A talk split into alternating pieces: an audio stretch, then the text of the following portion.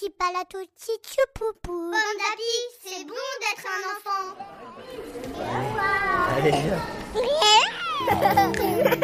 Bonjour, bienvenue dans la pause parent.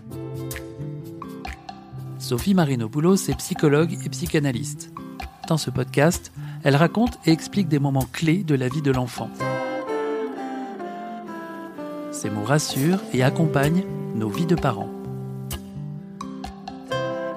Aujourd'hui, jouer être un autre grâce au déguisement.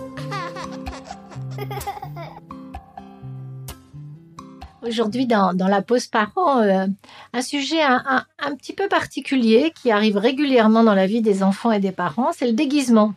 Se déguiser, jouer à être un autre, pas si simple pour les tout petits. Et il n'y a pas si longtemps, euh, un couple de parents est venu me parler euh, du déguisement qu'avait fait euh, la mère de monsieur, donc la grand-mère euh, paternelle, un très joli déguisement pour leur petit enfant. Et l'enfant n'a jamais voulu le mettre. Ça a été absolument dramatique parce que les parents se demandaient mais comment la grand-mère va vivre ce refus de l'enfant de mettre ce déguisement comme un affront à ce qu'elle avait fait? Elle avait passé du temps. Et c'est vrai que c'est, je comprends tout à fait. Euh, cette difficulté pour les parents d'aller confier comme ça à la grand-mère que son déguisement est magnifique, mais qu'en fait ils vont pas s'en servir. Euh, je comprends tout à fait leur gêne, mais c'est vrai que pour un enfant jeune, euh, on peut dire autour de 3-4 ans, c'est pas si simple de changer de peau, c'est pas si simple de jouer à être un autre. Il faut être vraiment très très costaud, très fort dans, dans le sentiment que l'on a de soi, dans son identité en fait, dans sa construction personnelle, pour pouvoir se dire tiens, pendant une heure, deux heures, une soirée, une après-midi, je vais jouer à être quelqu'un d'autre.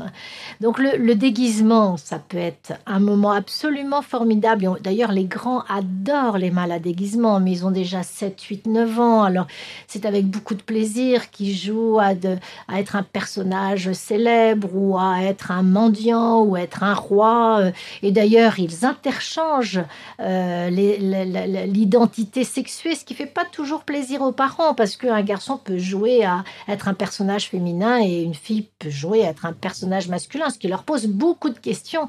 Mais c'est justement la preuve de la construction de l'enfant dans son identité et que jouer à, et en effet, c'est un, moment, notre ami euh, Winnicott, je ne sais pas si vous connaissez ce grand psychanalyste qui était pédiatre, psychanalyste donc euh, pour les tout petits et qui parlait de cet espace transitionnel. Vous savez, cet espace où on peut jouer à faire euh, on joue à. Donc, on, j'ai envie presque de dire tout est permis, sauf bien sûr de se faire du mal ou de blesser quelqu'un. Mais sinon, tout est possible. Donc, euh, on peut transformer un personnage et on peut se transformer justement en se déguisant.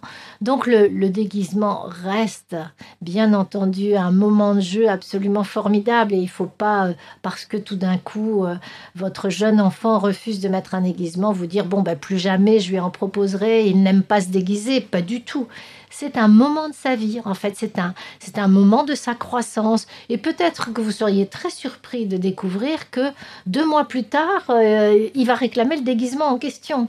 C'est-à-dire que deux mois plus tard, c'est à la fois rien et c'est un moment immense pour un enfant. il va se sentir assez grand pour tout d'un coup être un autre. Fabriquer son déguisement, une étape nécessaire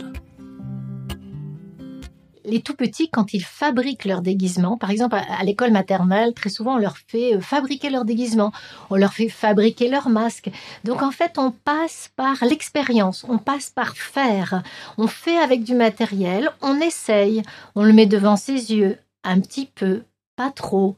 Et puis le lendemain, on affine le masque, on commence à le colorier et on le repose sur son visage. Donc on voit à quel point ça passe par une expérience qui grandit au fil des jours pour au final, quand c'est le moment de la mi-carême, eh bien tous les enfants ont plaisir à se montrer ce qu'ils ont réalisé et à présenter finalement pendant la petite euh, scénette un petit peu euh, euh, de, de, on va dire de présentation aux parents, eh bien ils vont prendre plaisir à, montrer ce qu'ils ont fabriqué et ils vont prendre plaisir à jouer, à mettre leur masque. Alors Peut-être qu'ils vont d'ailleurs le mettre, l'enlever, le mettre, l'enlever, comme dans un espèce de cachet coucou quand on est plus petit. Mais c'est déjà un premier pas pour jouer à se déguiser. Pour certains enfants, se déguiser, c'est simplement euh, dessiner un nez rouge. On met un gros point rouge sur son nez et c'est déjà beaucoup. Certains enfants aiment en effet se grimer le visage parce que c'est pas trop, ils se reconnaissent quand même derrière ce point rouge sur le nez. D'autres enfants vont se contenter de mettre des chaussures trop grandes, des chaussures d'adultes, et vont faire un peu le clown. Ça va leur suffire, ils vont jouer avec leur démarche. Ça, pour eux, ça fait office de déguisement. Donc on voit à quel point, mais comme tous les jeux des enfants d'ailleurs, le jeu, il accompagne la croissance. Il vient dire quelque chose de là où on est l'enfant dans son grandir. Donc il ne faut pas essayer d'aller plus vite que lui, et il faut surtout pas avoir ombrage quand il ne veut pas aller vers un jeu vers lequel on aimerait l'amener. Prochain épisode, la régression ou comment se rassurer pour grandir.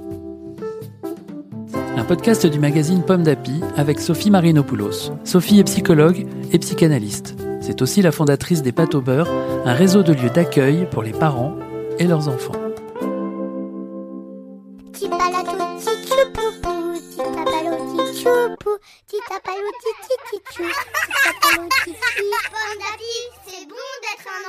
Un podcast Bayard Jeunesse.